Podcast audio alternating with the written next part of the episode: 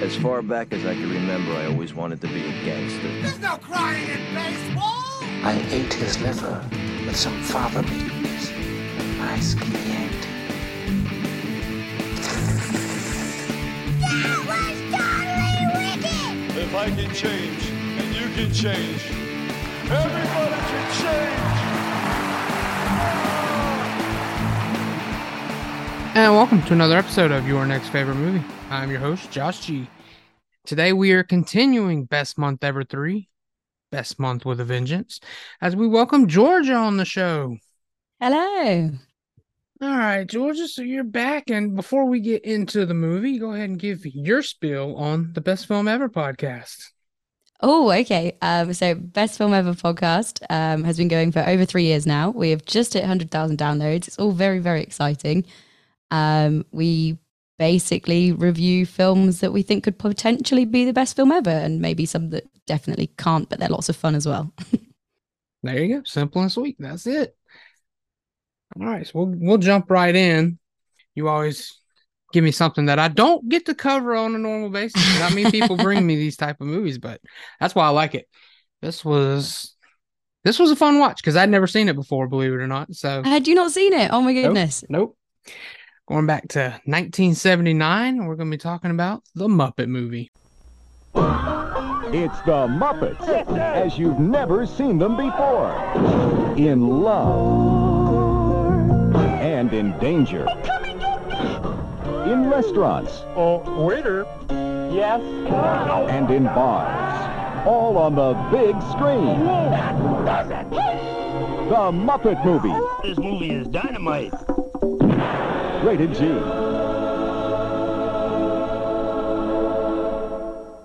Yeah. All right. So when did you first see this? I think I first saw this probably 3 or 4 years ago now, I think.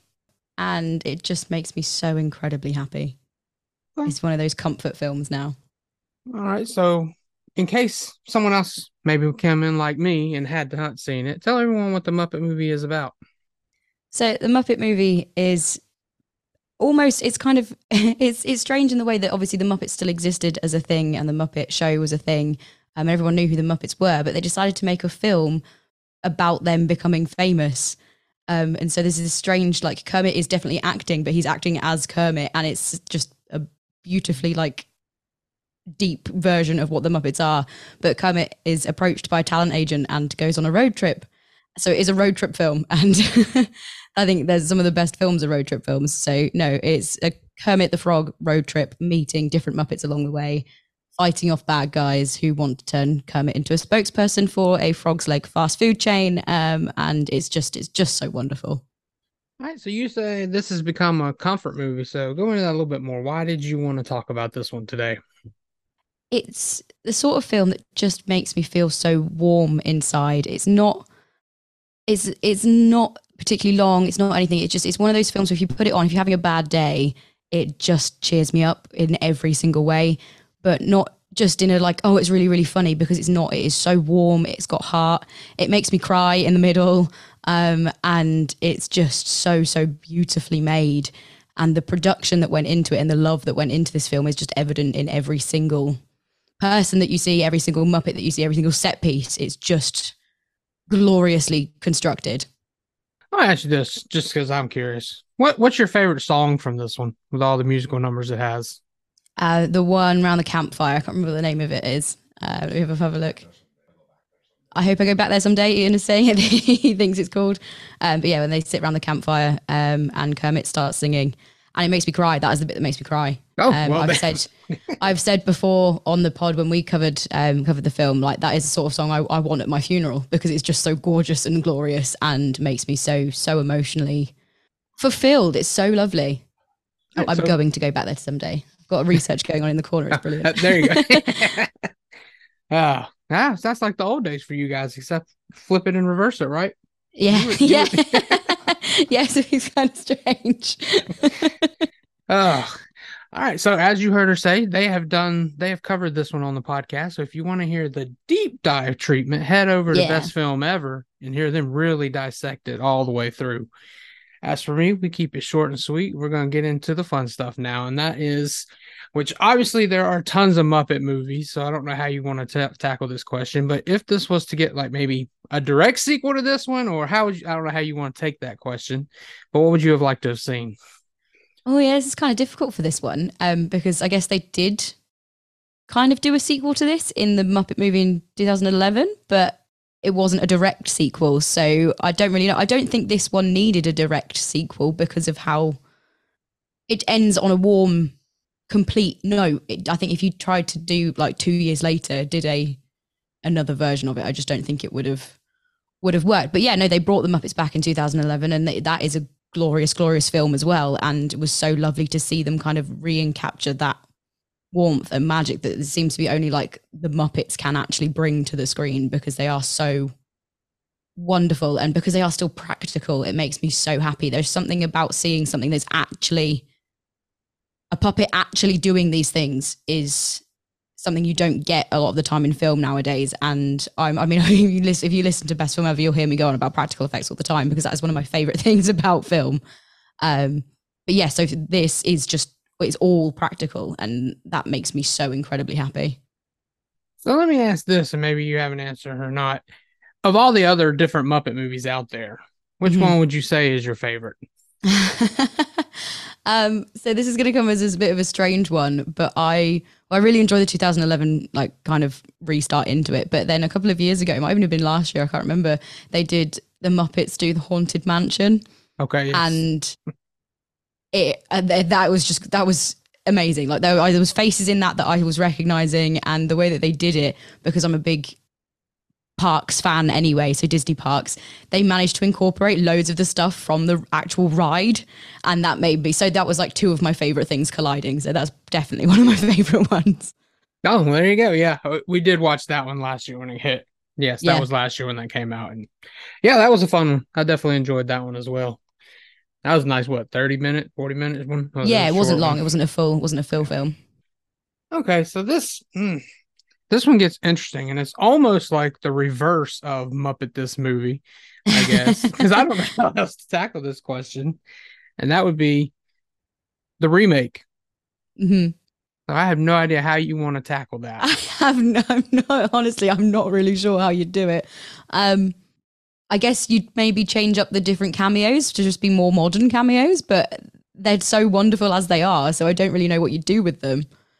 But putting like old school like English actors in with the Muppets would be wonderful. I'd love to see like Maggie Smith with the Muppets, or like David Tennant with Muppets, I think would just be glorious. So that those sorts of people, these like really like highbrow actors, like you get with Muppets Christmas Carol, you get like a highbrow actor in with Muppets.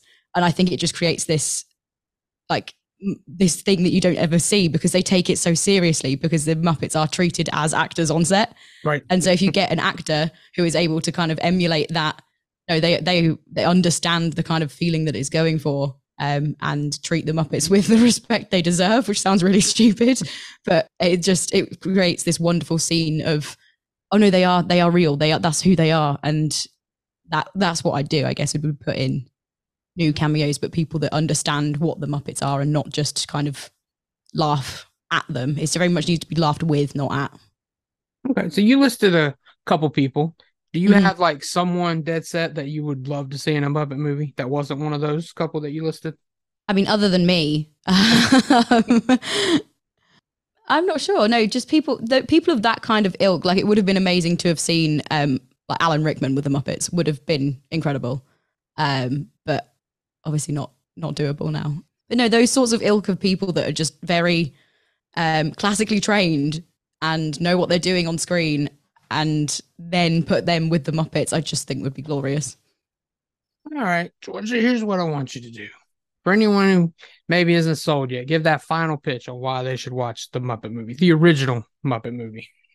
Absolutely, it is the original Muppet movie, and that has so much meaning and depth to it, because it did things on screen that had never been done before with puppetry, but also with just practical effects in general. There is something for absolutely everyone that can, I think you can appreciate this film on so many different levels, because on its base, it is just a happy road trip film. And then you kind of dig a little bit deeper and there is meaning and there is messages and emotions about life in general and how people act and society in there. It is such a deep movie if you actually kind of take it as it's done. And it's got musical numbers. It's got Kermit riding a bike, which is just insane. The practicality of that, getting that to work. And it's not done with computers. It is all Kermit actually rode a bike for that scene. I mean, Jim Henson was in a tank underwater all day for the opening couple of scenes. Like that, they did that for real. He was submerged in a pond. Like it's just, even if you don't massively like the humor of the Muppets or the warmth of the Muppets, which if you don't, then we can't be friends. But even if you didn't, there is the skill that went into making this film, I think is just, I don't know how anyone couldn't appreciate it because it is just so wonderful. They put the effort in and it shows. It is just such a beautifully constructive film and it makes me cry. It makes me laugh. If anyone has not seen this film, please do yourself the biggest favor and just go and watch it because you will feel so warm and fuzzy afterwards that, yeah, it is just so worth it. It's one of those films I don't think anyone should not have watched. It's just glorious. I agree. And I'm glad you brought up the bike scene because the scene with the bike after what happens, when Kermit said, I was almost gone with the Schwinn, I had to pause the movie. I about fell over laughing at that. I was like, I laughed way too hard at this joke, but that was great. No, and it is really, really funny. And there is that to it as well. The like repetitive jokes. The Hare Krishna joke gets me. It's just so, so funny. On a different level, it's not just kind of this base humor that it comes back, it calls it back in. You forget about the joke and then bang, it's back again. It's so well done. All right, Georgia. You know, we keep them short and sweet. I think that's going to wrap it up. Tell everybody where they can find you, where they can find the podcast. You know what to do.